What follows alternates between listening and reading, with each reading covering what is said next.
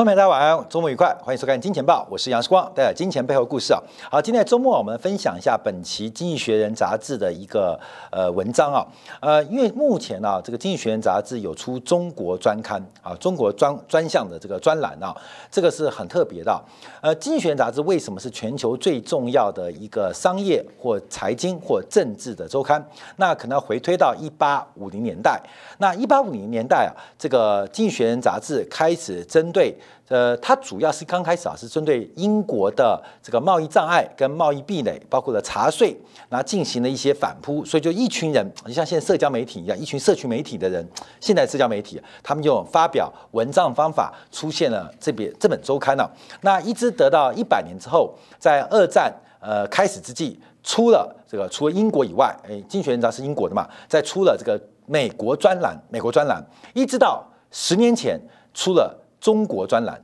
所以《经济学学人》杂志是在以英国为主。这个马克思啊，他提到这个《经济学人》杂志的定位，就是那个西方的马克思，他说是金融阶级的欧洲喉舌啊，金融阶级、金融领导阶级或金融贵族的欧洲喉舌。所以他是在英国，可是他同时在呃一九四零年代。做了美国专栏啊，分析了更多美国的事物。在二零二年开了中国专栏，所以《经济学人》杂志其实它等于是全球政治的一个风向球，站在欧洲的角度，站在传统西方金融贵族的角度，作为一个观察的一个重点。所以目前啊，按照这个顶层阶级的一个关注啊，在《经济学人》的影响力就非常大。那《经济学人》本身的立场是属于比较左的。开放式的一个左，这开放式包括了自由主义，呃，支持全球化，支持国际贸易，支持人口流动。那这几年包括在同性婚姻，呃，这个同性结婚也给予很多的一个支持跟关注。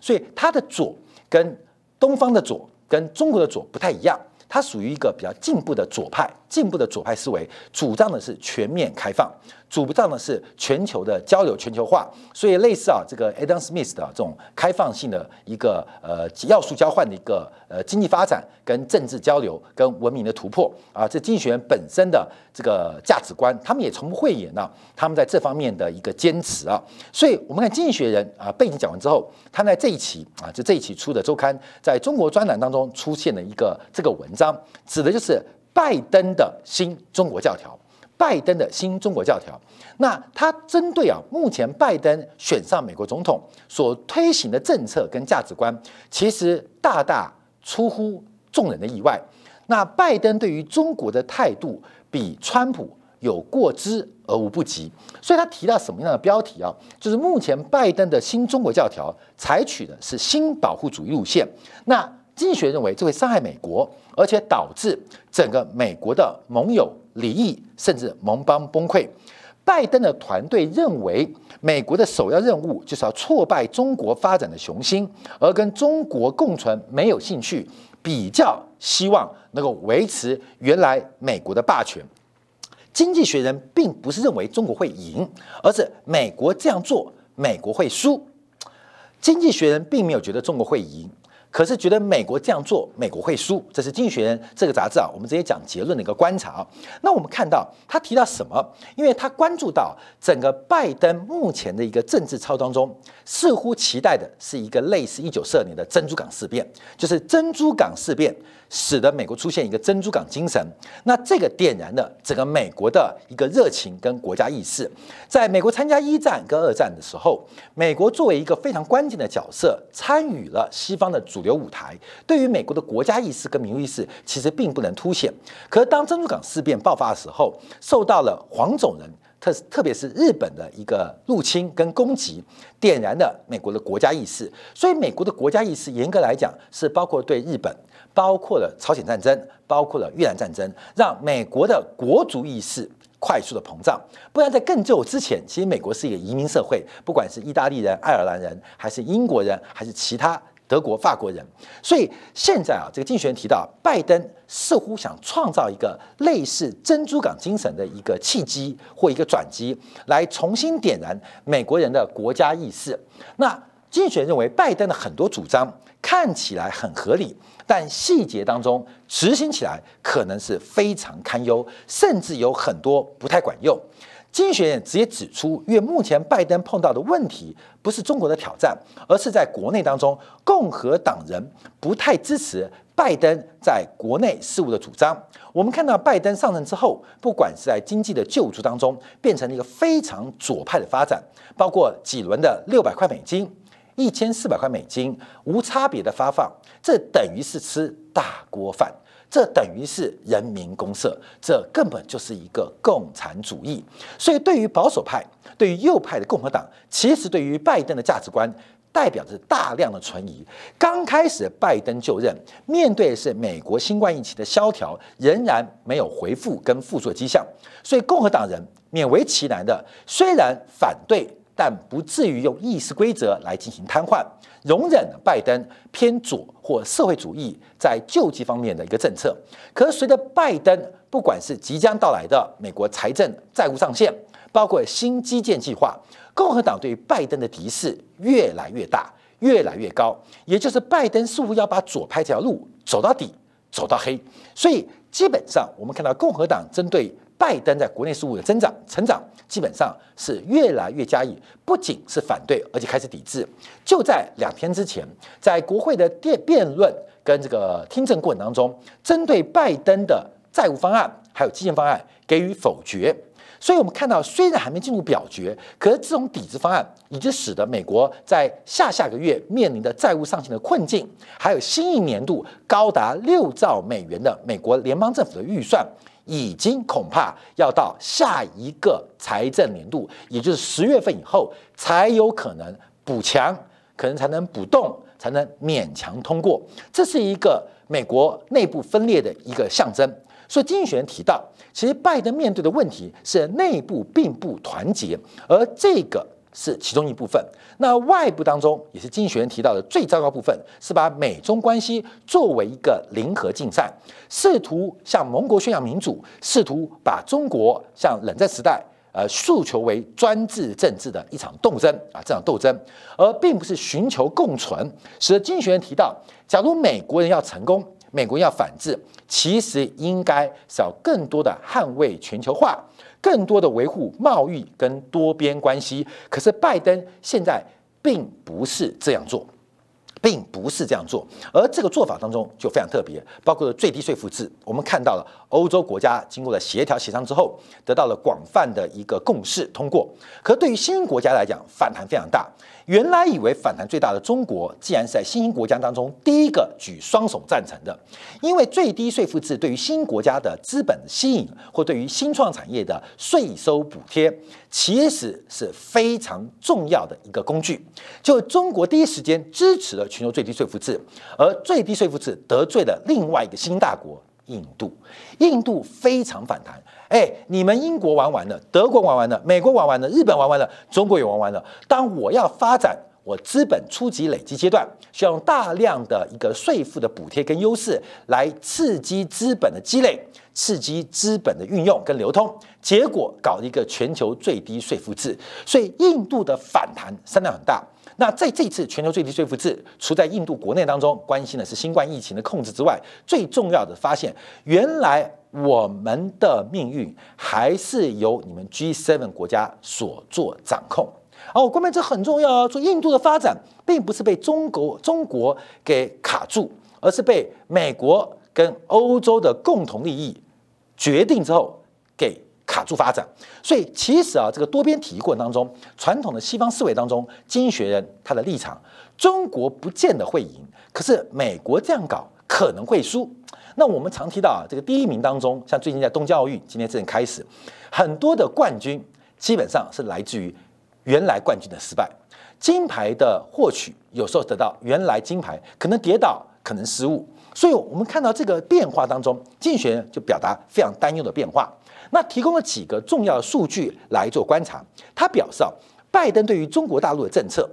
基本上改变了原来总统共和党总统川普的一个炮声做法。这个川普是用威吓、用炮声隆隆的一个影响力来试图改变中国，可是。拜登把美国从顶层到底层搞出了全面反中的一个潮流，塑造一种敌对性的政治体制之间的斗争。政治体制之间的斗争。那这个方面基本上对于他的盟友跟盟邦产生了非常大的困难跟变化。从二零一八年来，这边这个图啊是美国对中国企业的制裁。包括了我们看到这个粉色的是财政部的一个制裁，那浅蓝色的是扣留行政命令，还有这个深蓝色的是商务部的实体清单。从二零一八年以来，中国企业已经超过三百家用被美国用各种不同的方式进行了制裁或抵制的行为。那等一下看结果如何啊？似乎成效并不大。所以在这个过程当中。呃，竞选人提供另外一张图表，就是在美国跟中国试图拉帮结派进行对抗之际，美国的实力到底有多少？上面这是两千年，下面是二零二零年。两千年跟美国的贸易往来，跟二零二零年跟美国贸易往来，两千年跟中国贸易往来，还有二零二零年跟中国贸易往来的一个关系。所以从这个数据可以看到，当然蓝色的代表依赖。跟美国的贸易关系，而红色、橘红色的是依赖跟中国的贸易关系。我们从这张图表看到，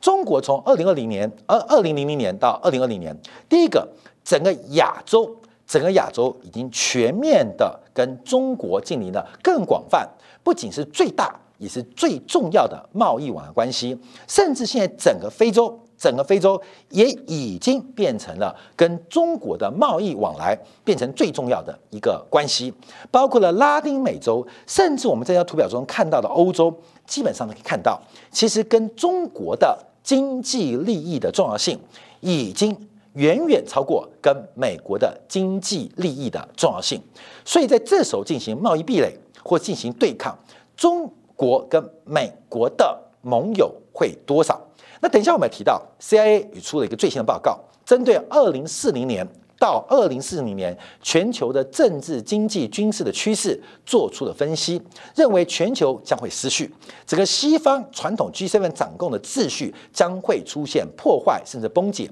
而在这个一切混乱之际，可能由中国来主导这个所谓的乱世。所以，经济学等下讲 CIA，先讲 C 呃这个经济学上，所以提到。到底美国有多大的底气来抵制中国？这跟七年代跟苏联、呃东欧华沙的抵制不一样，跟九年代单挑日本不一样。因为现在中国的一个呃贸易关系，包括的制造体系，从原来我们所谓的 HOP 就是零组件、关键零组件的提供，慢慢的变成 workstation，workstation 就是工作站一个加工跟组合的工作。那现在已经变成一个平台式的 platform，因为我们看到苏联它有一个平台，但它没有工作站。更掌握极少的关键零组件，所以苏联会失败，并不是苏联平台失败，而是苏联的工业体系、经济体系、贸易体系、农业体系，它并没有强大的 workstation 或者说 hub 的关键零组件来支撑那么大的 platform。那日本相反。日本有关键的零组件，日本有全球最强，在九年代、八年代有最强的工造工作制造能力。可是日本没有一个所谓的平台跟生态系，所以七零年代美国打败苏联的成功例子，八零年代、九年代美国打败日本的成功例子，在中国目前来讲比较起来，经济学是堪忧。因为中国不仅有大量关键零组件的提供，也是全球最大的这个 workstation，就是工作站跟制造、加工跟服务的能力。更重要是中国本身有巨大的内部市场，形成了巨大的平台。所以苏联有的中国有，苏联没有的中国也有，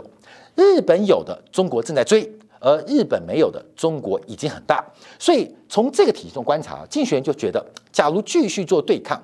美国的盟友可能会越来越少，甚至美国的传统盟邦都会分崩离析。好，那我们再往下观察哦，因为啊，经济学提到，因为美国不论做什么，中国终究会成为全球最大的经济体。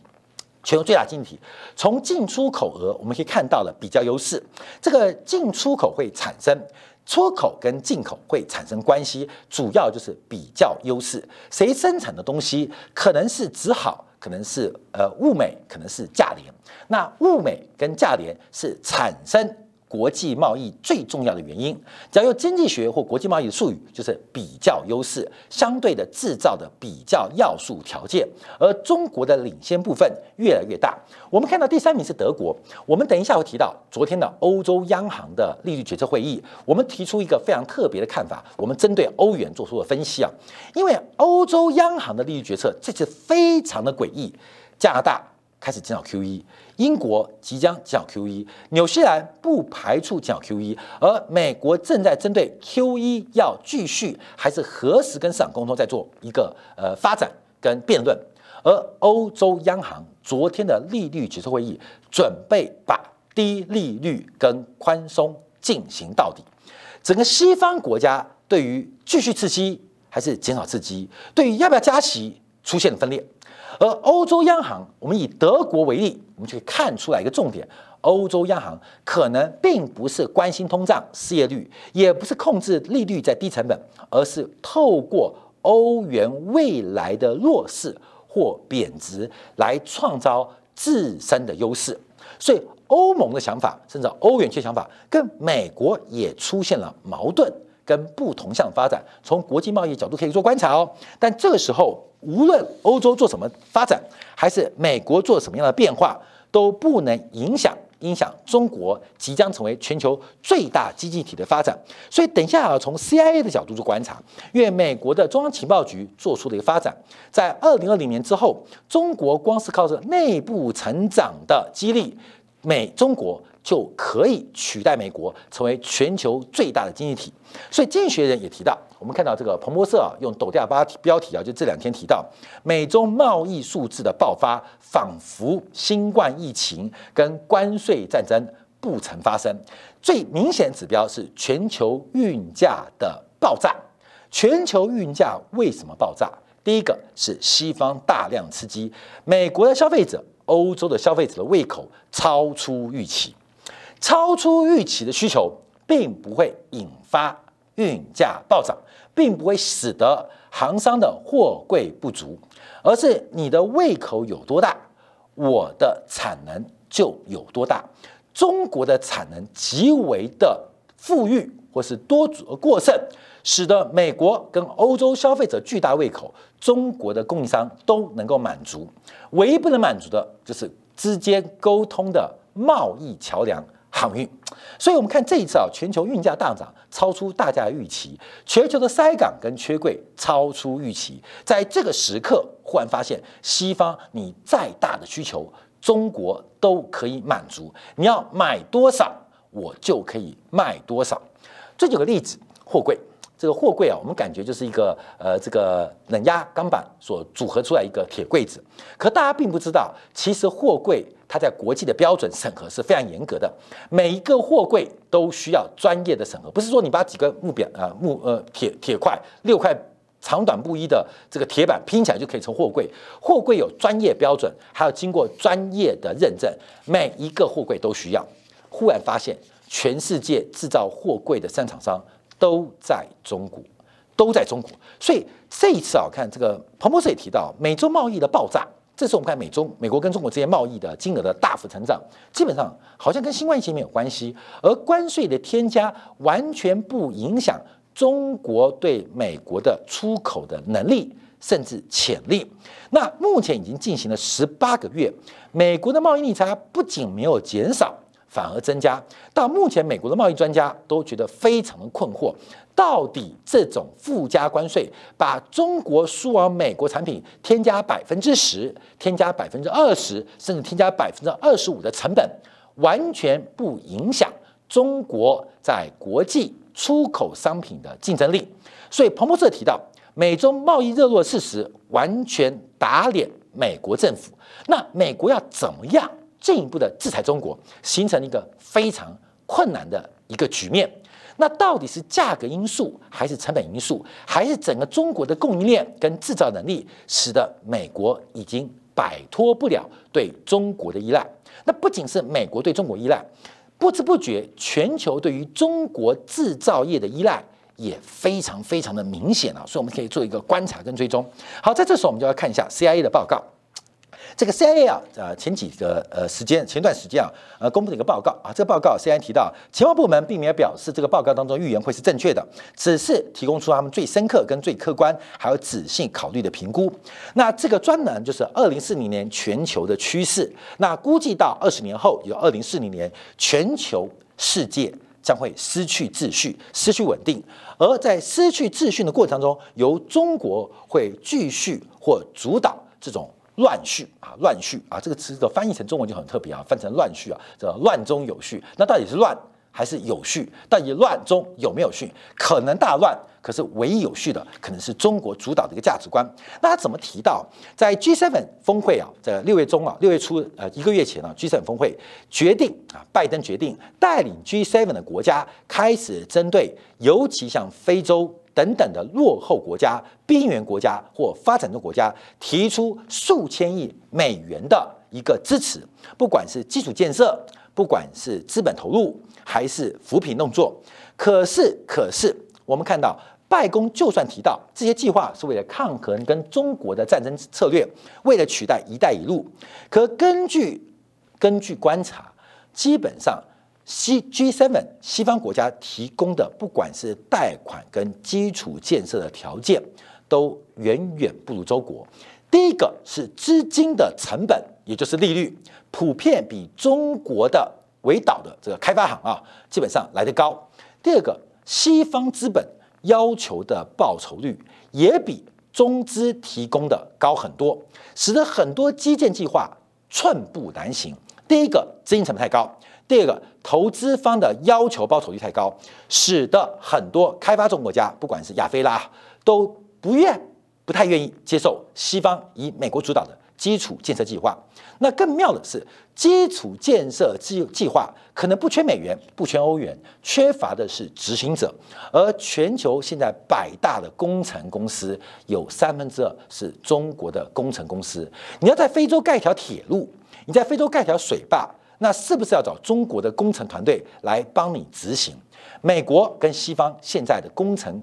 能力或工程团队只留在课本上，留在资料库里面，真正执行的工程公司或执行能力已经没有。所以这是个很荒谬的计划。在这次啊，大家也观察到，就是美国对于非洲的刺激会变成一个很特别的结构，就是是不是要由中国的厂商？来进行得标，就最后你帮助到非洲，也帮助到中国在工程能力的生态系。结果美国人只出钱，而且等待遥遥无期的回收日。所以美国会不会成功？要抗拒“一带一路”，除非美国抛下资本主义，不管在资本的报酬，还有。逐利的一个心态，不然你要对抗“一带一路”是非常非常辛苦的。我们刚刚在这个录制今天感部分的时候就提到，外面有没有看到最近运费狂飙？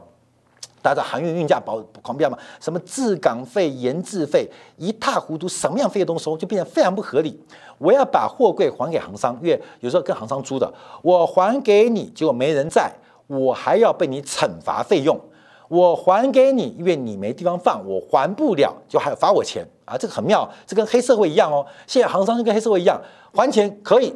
啊，要连本带利。那我还一部分不行，要么就连本带利，连本带利不能还一部分。哎，这个黑社会很地下钱就这样嘛，借三百万，那我们先还一百万，不行，要还就还三百万带利息。所以很多不公平或不正当的收费机制，包括了现在美国，包括欧盟，不仅针对这种。不合理的收费机制进行调查，甚至对于垄断行为做调查。我们昨天提到啊，美国开始要针对全球前十大航商，其中九家来进行调查。唯一放掉的是犹太人开的以新航运啊，那前九家都要调查，调查垄断。各位，其实这一次运价大涨，受害最大的理论上是站在出口的中国嘛？各位，这些运费，一双 Nike 的球鞋。出口的报价可能是九到十五块美金，到美国市场的销售就变成一百块美金、一百五十块美金、两百块美金。关键你去观察物流成本提高，到底是对于中国厂商伤害比较大，还是对美国厂商伤害比较大？你去想，理论上运费大涨，对于想卖东西的中国厂商受害比较大，可是偏偏受害最大的北京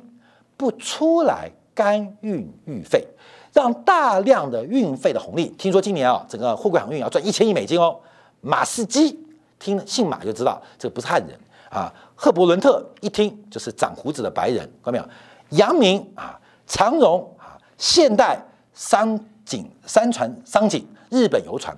大量的暴利，基本上这前十大这个中国远洋啊，中远航运，也就是一千亿美元的成本，一千亿美元的暴利被西方航商给赚走。可是中国政府无所谓，就让你涨，就让你赚。这目的在什么地方？看没有？我们在今天问解释。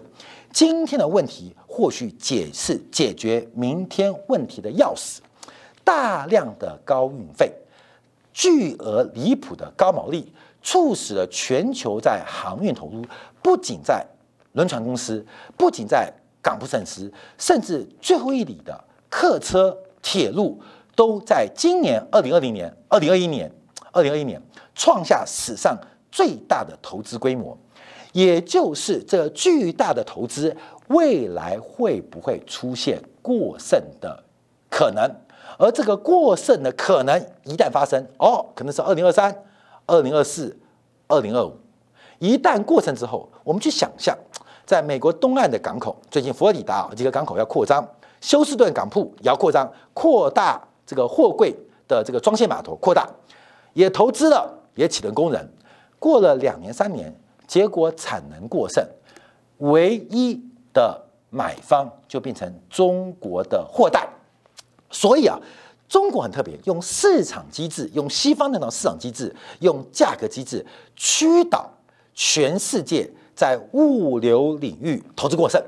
为什么？因为关淼，我们早先讲三十年前啊，以前李嘉诚啊，不是有屈臣氏吗？其实李嘉诚啊，我讲个故事啊，其实非常聪明，他并不是打算靠屈臣氏赚钱。李嘉诚在中国开屈臣氏，当时哦跟中央做了一个要求，就是屈臣氏开那么多这现代化的零售的店铺，可以带来最好的服务、最高效率跟最好的产品啊，这个基本上是内需服务的提高。那中国对于李嘉诚到处开屈臣氏也没有意见啊，也提供大量就业。可李嘉诚看到不是屈臣氏哦，为什么屈臣氏从中国慢慢的不见跟消失，跟电商没有关系？早在电商蓬勃之前，屈臣氏就逐步的开始撤退啊，不仅是撤退中国市场，全部撤退。李嘉诚那时候在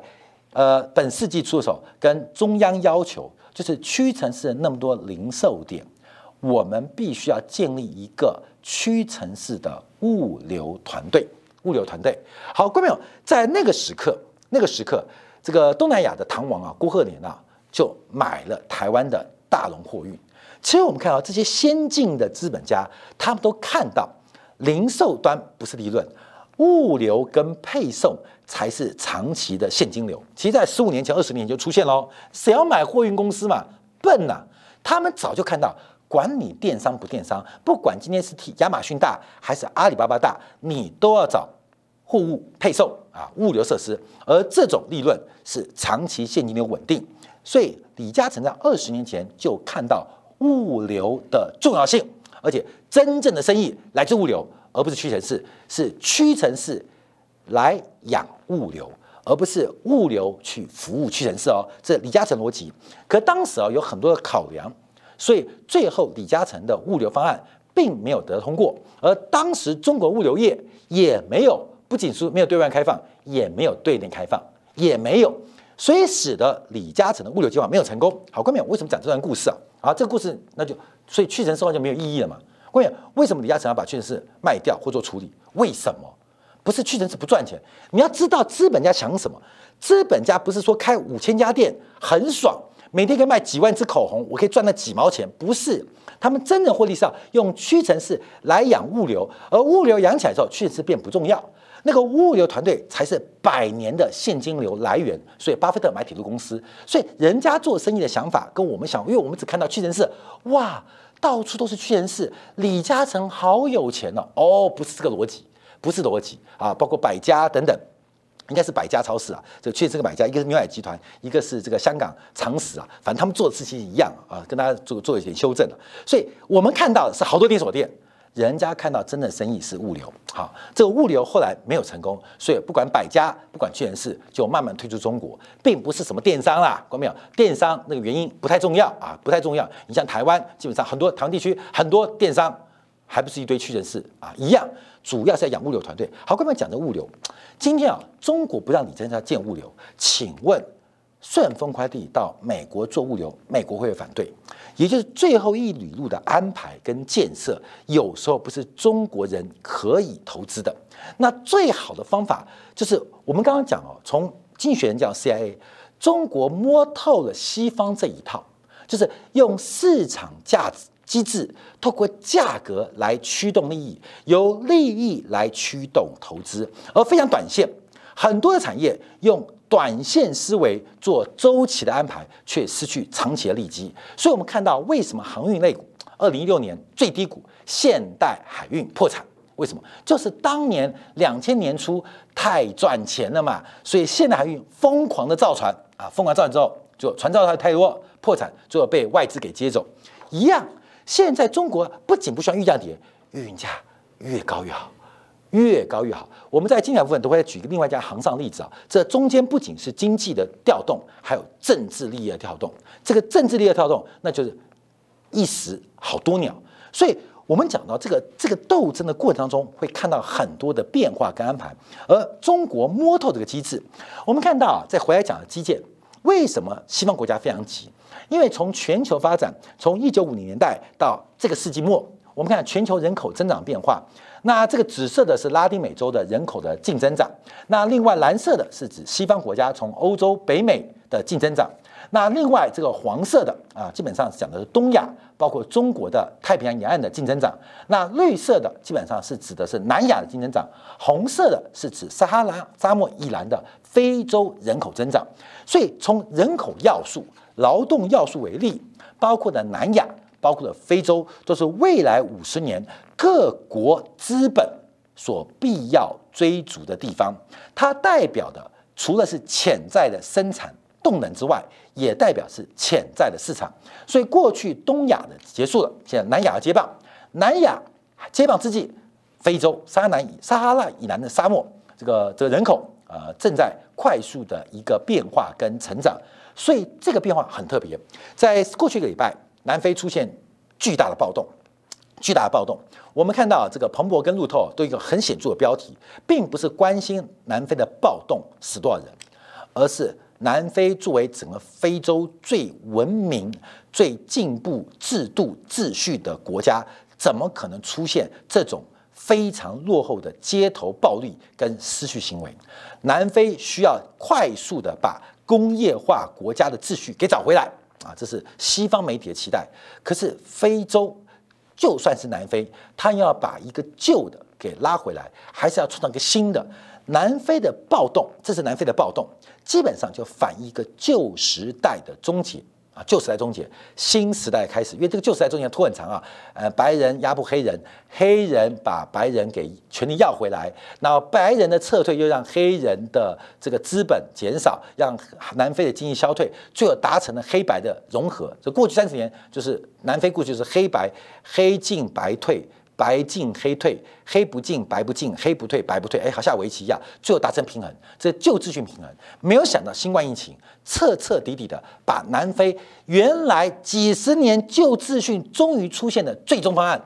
以为最稳定秩序给一次给破坏。所以我们以为南非是一个黑人白人跟百年来西方殖民最为平衡的时刻，在去年以前，感觉像是就终于找到一个最平衡状态。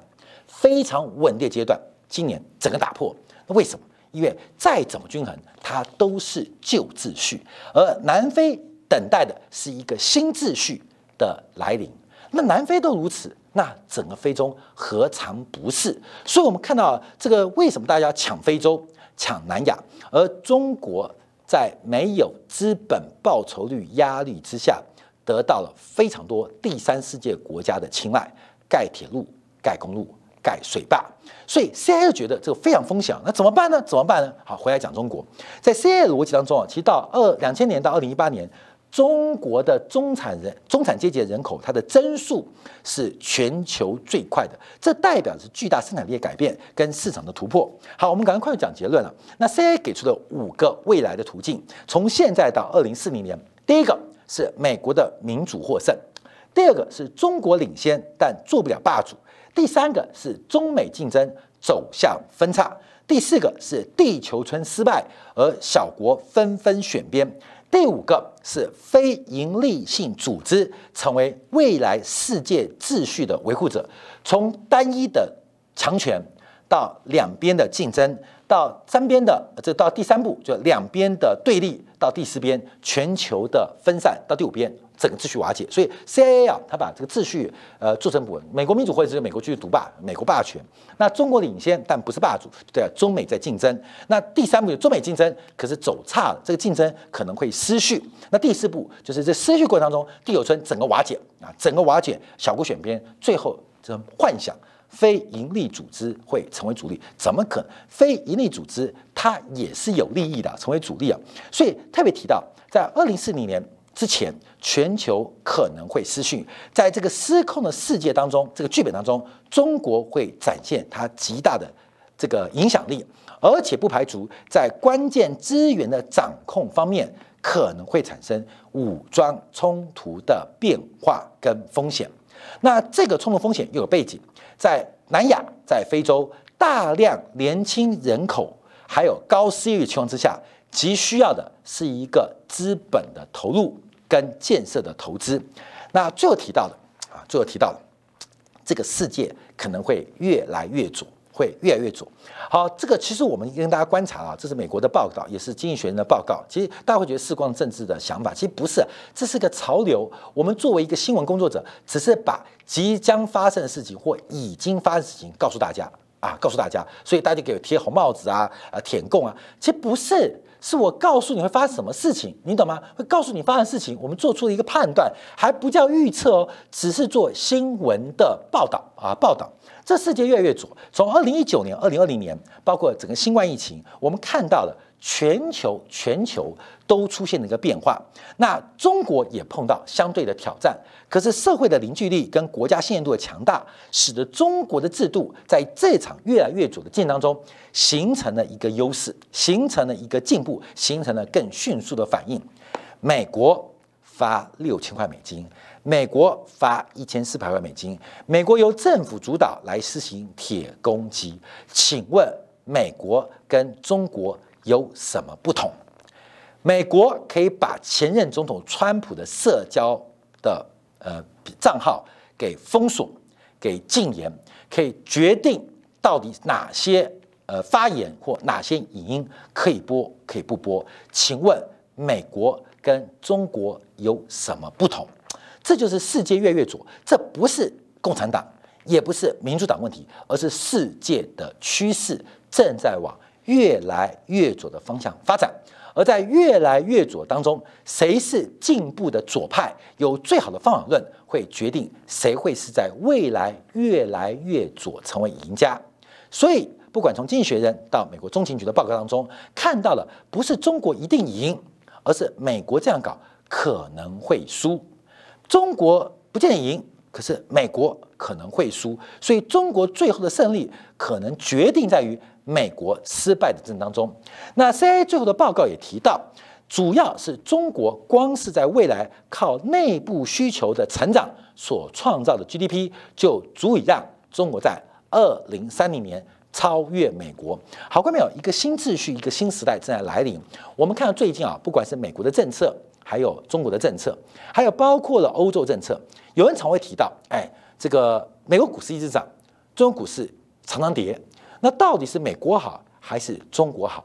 美国一直涨就代表美国强吗？中国一直跌代表中国弱吗？啊，看到没有？这就是用价格逻辑观察，因为价格不管在东西方，它都是驱动利益跟资本追求投机的结果。假如涨对于美国好，美国会让一直涨；假如中国跌会对中国好，那中国就会让一直跌。所以股市到底是要？走多走空，除了货币政策跟财政之外，最重要是背后那种资本力量的推动，跟资本力量背后政治信仰的角度，将会决定中美最后的结果涨又怎么样？二次大战，法国股市是全球股市涨最多的。什么时候涨最多？当纳粹德军攻进巴黎的时候，是法国股市到目前为止以来有史以来最狂妄、最涨幅最大的牛市。最后呢，所有做多的主力散户犹太人，他们可能最后的下场是只留下钱，带走了性命。分享给大家，好，感谢大家的观察，我们一个新时代的变化会持续为大家追踪。感谢大家收看，下礼拜一八点钟晚上《金钱报》同一时间，你再会。